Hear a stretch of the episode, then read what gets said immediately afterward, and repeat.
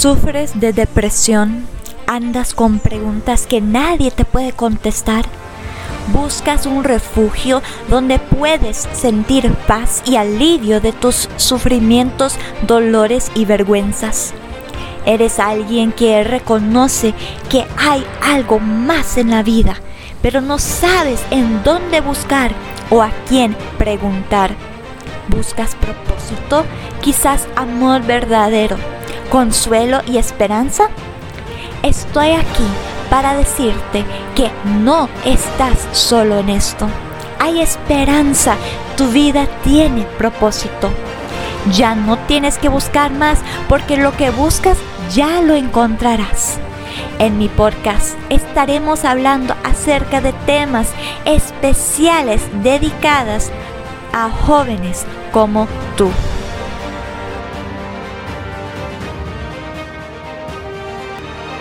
Soy Camry Sharp y bienvenidos a mi podcast Jóvenes como tú.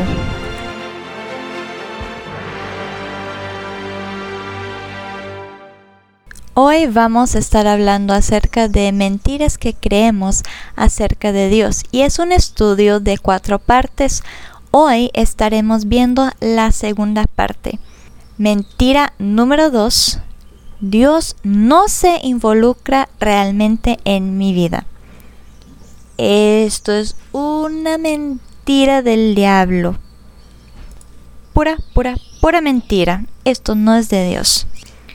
Pero quizás estás pensando, un momento, yo no creo esa mentira. Yo no estoy pensando así. Bueno, voy a cambiarlo entonces. Voy a decirlo así. Si Dios realmente se preocupara por mí, no estaré en el desorden en que me encuentro. O si yo fuera importante a Dios porque Él no cambia mis circunstancias. Ah, tal vez ahora sí estás pensando, uh, sí, yo creo esa mentira. ¿Por qué el diablo quiere que creemos esta mentira de que Dios no se involucra realmente en nuestras vidas? Una razón es para que nos enojamos con Dios.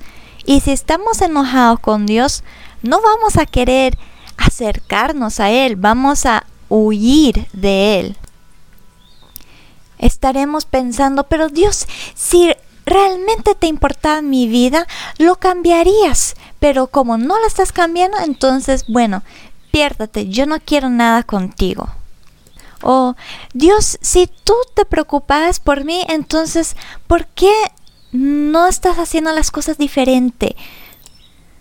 O otro pensamiento es, bueno, Dios, como no te preocupas por mí, yo haré lo que yo quiero, a lo que me da las ganas. El diablo quiere que creemos esta mentira para evitarnos buscar a Dios, para ayudarnos y resolver nuestros problemas. El diablo hará lo que él puede para engañarnos e impedirnos acercar más a él, a Dios. ¿Ok? Ya vimos lo que el diablo quiere que pensamos acerca de Dios, para nuestras vidas. Ahora vamos a ver lo que Dios quiere que pensamos acerca de Él para nosotros. En Salmo 139, versículos 13 al 18, dice, porque tú formaste mis entrañas, me hiciste en el seno de mi madre, te alabaré, porque asombrosa y maravillosamente he sido hecho maravillosas son tus obras, y mi alma lo sabe muy bien. No estaba oculto de ti mi cuerpo cuando en secreto fui formado y entretejido en las profundidades de la tierra. Tus ojos vieron mi embrión. Y en tu libro se escribieron todos los días que me fueron dados cuando no existía ni un solo de ellos. Cuán preciosos también son para mí, oh Dios, tus pensamientos, cuán inmensa es la suma de ellos. Si los contará, serían más que la arena. Al despertar aún estoy contigo. Wow. Del principio Dios ya se preocupó por nosotros. Cuando estábamos siendo formados en la vientre de nuestra madre, Dios nos estaba viendo y asegurando que todo salga bien. Él nos formó a su imagen. Nosotros somos hechos como Él quería, a como Él le da la placer. Y sus pensamientos son preciosos para nosotros. Jeremías 29:11 Porque yo sé los planes que tengo para vosotros, declara el Señor Jehová, planes de bienestar y no de calamidad, para darnos un futuro y una esperanza. ¡Wow! Él quiere lo mejor para nosotros se toma el tiempo para ayudarnos a tener una vida mejor, de bienestar y un futuro con esperanza. Y oiga lo que dice Mateo 6, 25 al 26.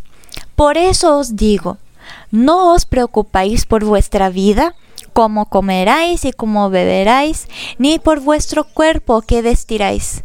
¿No es la vida más que el alimento y el cuerpo más que la ropa? Mirad las aves del cielo, que no siembran, ni ciegan, ni recogen en graneros, y sin embargo vuestro Padre Celestial las alimenta. ¿No sois vosotros de mucho más valor que ellas? Eso, eso me hace querer llorar.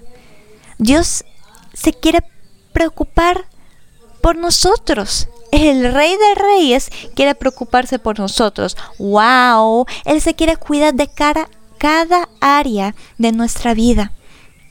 Él se quiere preocupar de todo. Pero aquí es donde está el problema. Nosotros.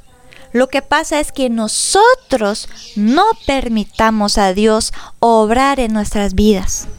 Buscamos otras soluciones en vez de Dios nosotros alejamos de Dios y cuando todo va mal le echamos la culpa a Él y quejamos diciendo que, ay Dios, pero tú no estás haciendo lo que tú dijiste, sí.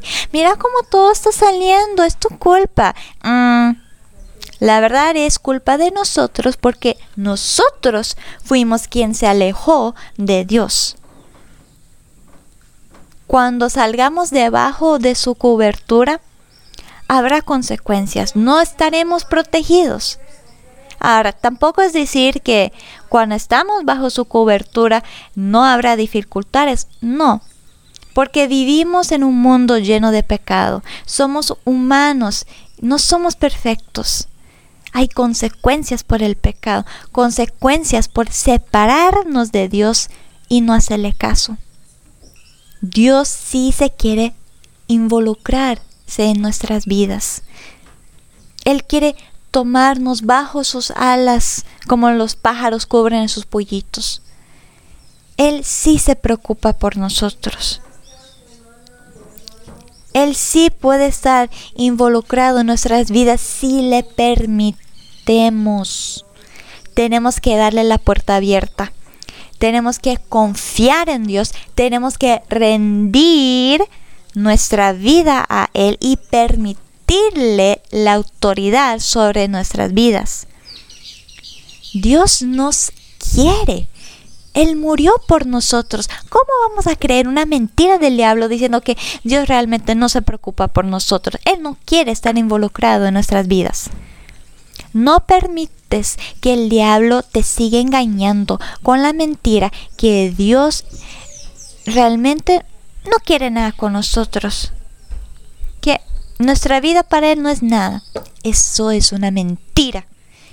Él te ama. Él te quiere, Él te quiere cuidar.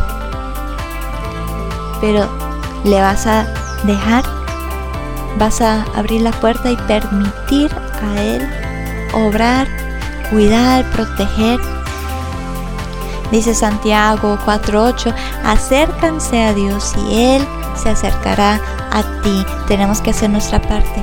Dios está muy dispuesto a involucrarse en nuestra vida, pero nosotros le tenemos que dar la invitación.